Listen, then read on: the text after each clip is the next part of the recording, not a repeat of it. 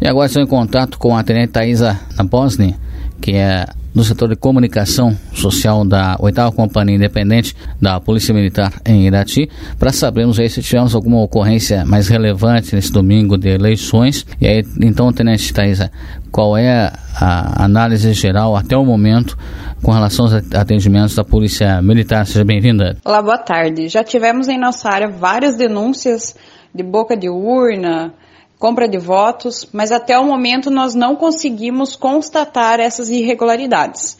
É, apesar de muito agitado né, o nosso telefone aqui, é, ainda nenhuma, nenhum encaminhamento né, relativo a esses crimes eleitorais. Então, seguimos sem apreensões e sem encaminhamentos.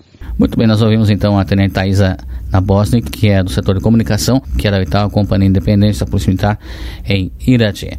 Aqui Cleito Burgatti trazendo informações para você sobre as eleições 2020.